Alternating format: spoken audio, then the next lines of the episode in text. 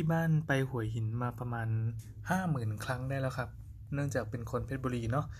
แล้วก็จะคุ้นชินกับทะเลแถวชะอำหรือหัวหิน เพราะไปมาตั้งแต่เด็ก แล้วก็ตอนเป็นทหารก็ดันไปเป็นอยู่ประจวบ ก็จะมีโอกาสได้มาหัวหินหลายครั้งอยู่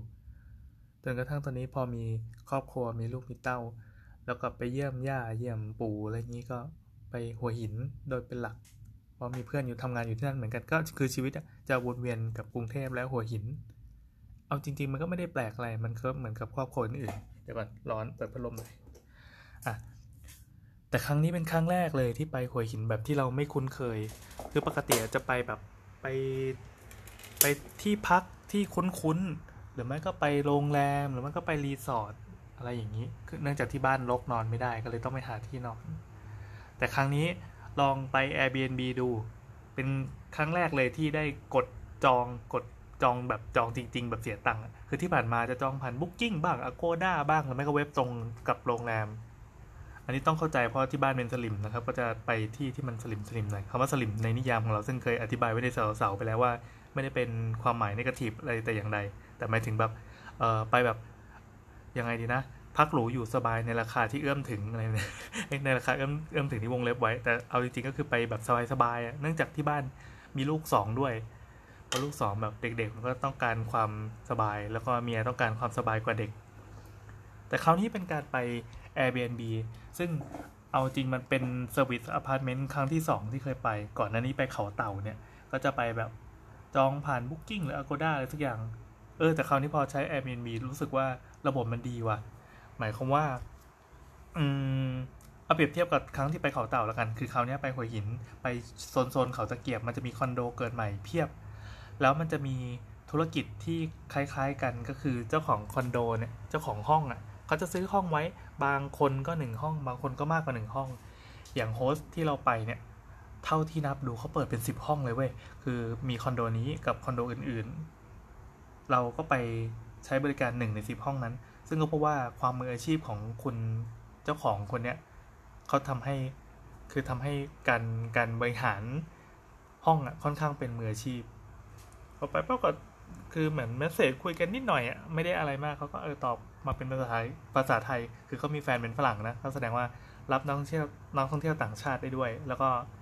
รับนักท่องเที่ยวชาวไทยได้ด้วย เราก็เป็นหนึ่งในชาวไทย ซึ่งกลายเป็นว่าราคาห้องของ Airbnb มันถูกมาก ถูกมาก ถูกกว่าที่เคยไปจอง Booking Agoda ที่เคยบอกว่าไปที่บอกว่าไปเขาเต่าของเขาที่แล้ว ถูกกว่ากันแบบเห็นได้ชัดเลย ไม่แน่ใจว่ามันเป็นราคาขึ้นลงหรือเปล่า หรือเขาปรับราคาตามฤดูกาลหรือเปล่า เพราะว่าตอนเนี้ยหัวหินเนี่ยถ้าใครได้ไปก็จะพบว่าราคาโรงแรมมันดั้มลงมาเยอะมาก เหมือนกับเหมือนออนเซลอะเนื่องจากหัวหินหน้าไม่แน่ใจว่าเป็นหน้านี้ที่เป็นหน้าฝนหรือเปล่า มันเป็นหน้าโลนะ แล้วก็ไม่รู้ว่าเป็นเพราะเศรษฐกิจหรือเปล่า ที่ทำให้พวกวงการท่องเที่ยวของไทย โดยเฉพาะฝั่งหัวหินที่เราที่เรามาบ่อยๆเนี่ย ราคามันปรับลดลงเรื่อยๆเรื่อยๆเรื่อยๆจนน่าตกใจจริงๆก็เป็นห่วงแทนคนที่ทำธุรกิจด้านนี้เนาะแต่ก็ไม่เป็นไรเราเป็นนักท่องเที่ยวเราก็ถือว่าฟันกำไรไป อย่างไปคราวเนี้ยราคาห้องที่มันควรจะประมาณ 3 4 0 0พันนะจ่ายจริงก็คืออพอดีไปกับแม่ด้วย ก็กลายเป็นว่า 4,000 บาทเนี่ยสามารถอยู่ได้ทั้งครอบครัวคือมีมีครอบครัวเราแล้วก็มีแม่มาอีกคนหนึ่งเฮ้ยถูกว่ะ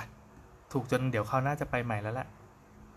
แต่ก็คงหาเจ้าอื่นไปเรื่อยๆนะ เราลองลองไล่ไล่ดูว่าที่ไหนที่มันรีวิวดีๆ ก็ตามสไตล์กันการไปหาที่พักทั่วไปคือ คือไปจนจนไม่ได้รู้สึกแปลกแยกอะไรแล้ว แต่ครั้งนี้เป็นครั้งแรกที่ใช้บริการใน Airbnb เออก็ขอขออธิบายนิดนึงก็คนที่เข้าไปเปิดห้องอะหมายความว่าคนที่เป็นเจ้าของห้องที่ซื้อห้องในคอนโดไว้อะเพื่อทำธุรกิจปล่อยเช่าอย่างเงี้ยโอเคเขาอาจจะทำอย่างอื่น แต่ว่าในระหว่างนั้นที่แบบผ่อนไปด้วยก็ปล่อยเช่าไปด้วยเพื่อทำกำไร ทำทำเงินเข้ามาเพื่อให้ชดเชยกัน หรือว่าได้กำไรจากการที่มีคนมาเช่าไออันนี้ก็เป็นหนึ่งในนั้น อย่างที่บอกว่าเจ้าของเนี่ยเขามีสิบห้องใช่ไหมแล้วเราลองคำนวณคำนวณดูแล้วเดือนหนึ่งเขาก็ได้ไม่ต่ำกว่าสองสามหมื่นนะของห้องเนี้ยแต่ถ้ารวมกับนักท่องเที่ยวคนจีนที่มาเช่าด้วย ก็คิดว่าคงได้หลายหมื่นต่อห้องต่อเดือน เนื่องจากเป็นห้องที่ไม่ได้อยู่ติดทะเล ราคามันก็จะถูกลงมาใช่ปะแต่พอไปจอดรถปั๊บก็เออก็จอดรถดี ยามรปภ.บริการดี พอไปถึง reception เขาก็เหมือนทำใจอยู่แล้ว มันจะต่างจากคอนโดกรุงเทพนะต้องดอกจันไว้ใหญ่ๆว่าคอนโดที่เปิดเช่าในย่านท่องเที่ยวเนี่ย เหมือนคอนโดเองก็รู้ว่า เออ กูจะต้องถูกเอาไปทำเป็นธุรกิจ Airbnb แน่นอน แล้วก็คือไม่ได้รู้สึกอะไรก็คือตัว reception เองเขาก็คงมีการดีลกันอะไรก็ว่าไปก็คุยผลประโยชน์ก็ลงตัวก็ธุรกิจนี้มันก็เลยเกิดขึ้น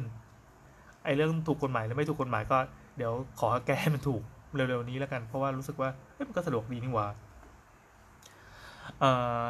พอไปเปิดประตูห้องไปก็เพราะว่าห้องมันเป็นห้องที่เขาจัดการมาอย่างดีอะดีกว่าโรงแรมทั่วไปตรงที่ว่ามันจะมีความความความความความบ้านบ้านกว่า แต่มันเป็นความบ้านบ้านที่มืออาชีพ เนื่องจากเจ้าของห้องที่เป็นเป็น host เนี่ยเขาต้องการจะได้เรตติ้งเยอะๆใช่ไหมเขาก็เลยใส่เหมือน ใส่เพิ่มบริการที่เราคาดไม่ถึงอะไรต่อมีอะไรมาอีกเพียบเลย เช่น เปิดตู้เย็นไปก็เจอน้ำเจออะไรก็ไม่เป็นพวกน้ำอัดลมอะไรเขาก็แถมให้ หรือไม่ก็เอ่ออย่างทีวีก็เป็น True ID ไอแบบทีวีแบบที่ต่อเน็ตอะแล้วเน็ตก็โคตรแรงอะไรแบบเนี้ย เรารู้สึกประทับใจเราก็คิดว่าเขาวหน้าน่าจะมาอีก แต่อาจจะไปหาเจ้าอื่น หรือไม่ก็มาดูเจ้านี้ไปดูที่เขาลงลิสต์ไว้มีตั้งหลายห้องขนาดตึกเดียวกันนะยังมีแบบชั้นหนึ่ง ชั้นสามชั้นห้าชั้นเจ็ดโหแบบ พี่แกจองทั้งตึกเลยมั้งเนี่ยอะนั่นแหละครับ แล้วก็พอไปเทียบกับคืนก่อนหน้านี้ซึ่งไปพักในเพชรบุรีก็เป็นโรงแรมแบบแนวแนวโรงแรมที่เหมือนหัวหน้างานต่างหัวหน้างานอะไปตรวจงานต่างจังหวัดไปตรวจงานสาขาอะไรเงี้ยเขาก็จะมาเช่าโรงแรมนอนตามงบที่บริษัทได้จัดไว้ พอดีโรงแรมเนี้ยเป็นโรงแรมที่เป็นของเพื่อน ปกติ เขาเราจะไม่ค่อยได้ถามเจ้าของว่าเป็นไงบ้างทำรายได้ดีไหมอะไรยังไงคนที่มาพักเป็นใครอะไรเงี้ย แต่คราวนี้พอดีเป็นของเพื่อนซึ่งเราก็ไม่เคยรู้มาก่อนนะจนพอไปเช็คอินปั๊บอ้าวปัญญาปัญญาเองเลยอะโอเค เราก็เลยรู้จักกันพอรู้จักกันก็เลยนั่งได้นั่งคุยกันนานหน่อย ก็สรุปว่าคือเวลาบริษัทเขามีให้หัวหน้างานหรือว่าให้พนักงานให้เซลล์อะไรต่างๆ เดินทางไปต่างจังหวัดเนี่ย มันจะมีงบให้ก้อนหนึ่ง เช่น งบ 600 บาท ก็ไปพักโรงแรมราคาแบบ 500 กว่า ก็จะแบบต่ำกว่านี้ แต่อันเนี้ยเขาก็ตอนแรกเขาก็ไม่มั่นใจไว้ว่าเขาตั้งราคาประมาณ 8 900 บาทเนี่ยจะเป็นโรงแรมแนวซุปหัวนอนข้างทางนะมันจะขายได้หรือเปล่าวะปรากฏว่าขายได้ เพราะว่ากลุ่มลูกค้าก็จะเป็นคนละกลุ่มกับแบบ5 600นั่นแปลว่าคนที่มาก็จะเอาตรงๆก็คือคุยกันรู้เรื่องกว่า แบบใช้ภาษาเดียวกับกับเจ้าของโรงแรมมากกว่า แล้วก็เนื่องจากมันเป็นโรงแรมข้างทางอะมันก็เลย ไม่ต้องมีอะไรมากเป็นเขาเรียกว่ากี่ดาวนะหนึ่งดาวหรือสองดาวแล้วก็แล้วแต่คือมีตามมาตรฐานโรงแรมตามตามเกณฑ์ของการได้ดาวเนี่ยจอดรถปั๊บเข้าไปก็อาบน้ำนอน ดูทีวี เปิดทีวีมีเคเบิลดูจบ ก็จ่ายราคาเป็นที่พักหลักร้อยไป เออเราก็เลยเพราะว่า ที่เพชรบุรีมันจะมีโรงแรมแบบนี้อยู่เยอะ แบบที่ที่จ่ายแค่หลักร้อยอะแล้วก็ ทุกวันนี้ก็คือไปไล่ๆดู เพราะว่าเราเราไปเพชรบุรีก็ไม่ได้ไปนอนบ้าน มีแต่แบบไปดึงแม่ดึงพ่ออะไรก็แบบออกมาจากบ้านเพื่อไปนอนที่อื่นกัน แล้วก็กลับ วันนี้ก็เป็นวันหยุดยาวเนาะจริงๆมันมีเสาร์อาทิตย์ แล้วพรุ่งนี้ไม่แน่ใจว่าเป็นวันหยุดเชิดเชยเรื่อยๆแบบเราไม่ค่อยรู้เรื่องความหยุดว่าความความเป็นวันหยุดราชการเท่าไหร่แต่ขากลับมาก็รถติดเยอะแยะมากมายน่าดูเหมือนกัน แต่ก็ไปแวะกินโค้งกินข้าวก่อนเพื่อออกมาหลังจากที่รถมันหายติดแล้ว แล้วก็ถึงบ้านอย่างสวัสดิภาพ โอเค อะ อ๋อใช่ใช่ใช่ที่จะพูดพอยก็คือจะบอกว่า พอไปเห็นการทำ Airbnb จำได้ว่า EP ก่อนหน้านี้มีการคุยกับชาร์ปชาร์ปพักกองนะครับ ว่าเฮ้ยชาร์ปจะทำ Airbnb แล้วก็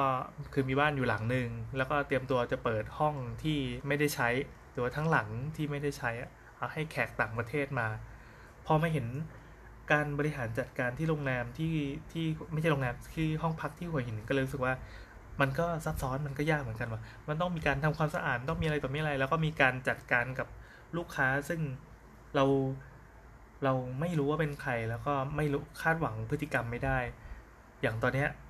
อยู่ในกลุ่มเราอยู่ในกลุ่มจะไม่ได้แล้วชื่อกลุ่มอะไรแต่สาระของกลุ่มมันก็คือเป็นกลุ่มผู้ทำโฮสต์ให้เช่าอะไรต่างๆ รวมถึง Airbnb ด้วย แล้วจะมีคนมาเล่าดราม่ารายวัน เช่นลูกค้าต่างประเทศเกาหลีหรือจีนหรืออะไรเงี้ยมาถึงปั๊บแล้วก็เมาอ้วกสาดห้อง หรือไม่ก็เอาน้ำปลาไปราดบนที่นอน หรือไม่ก็ทำอะไรเลือดสาดเต็มไปหมดอะไรอย่างนี้ ก็ว่าไปก็เออปัญหามันเราเราดูแล้วรู้สึกว่าแค่อ่านก็รู้สึกไม่สนุกแล้วอะแต่ก็ไม่รู้นะว่าหน้าพอสอนี้2562 เราอ่านแล้วเราไม่รู้สึกสนุก แต่ต่อไปเราจะรู้สึกว่ามันอาจจะเป็นเรื่องเล็กก็ได้ เพียงมีแม่บ้านและอะไรอย่างนี้เป็นต้น แต่นั้นก็ก็อยู่ที่ประสบการณ์อยู่ที่ชั่วโมงบินต่อไป แต่ตอนเนี้ยรู้สึกว่ารู้แล้วยังไม่พร้อมเดี๋ยวจะต้องลองใช้บริการ Airbnb ไปเรื่อยๆดูว่าเฮ้ยมันมันมีข้อเปรียบเทียบยังไงในแต่ละที่เออแต่ถ้าเกิดว่าวันหนึ่งจะได้ไปเปิดเปิดเป็นโฮสเทลหรืออะไรเอาไว้แบบใช้ชีวิตยามแก่ แล้วก็ได้คุยกับคนที่เดินทางไปผ่านไปผ่านมาอะไรอย่างนี้ก็ค่อยว่ากันเออเชื่อว่าเราเราเราอยาก เป็นอย่างนั้น แล้วก็คิดว่าแก่ๆไปเราน่าจะได้ลองทำดู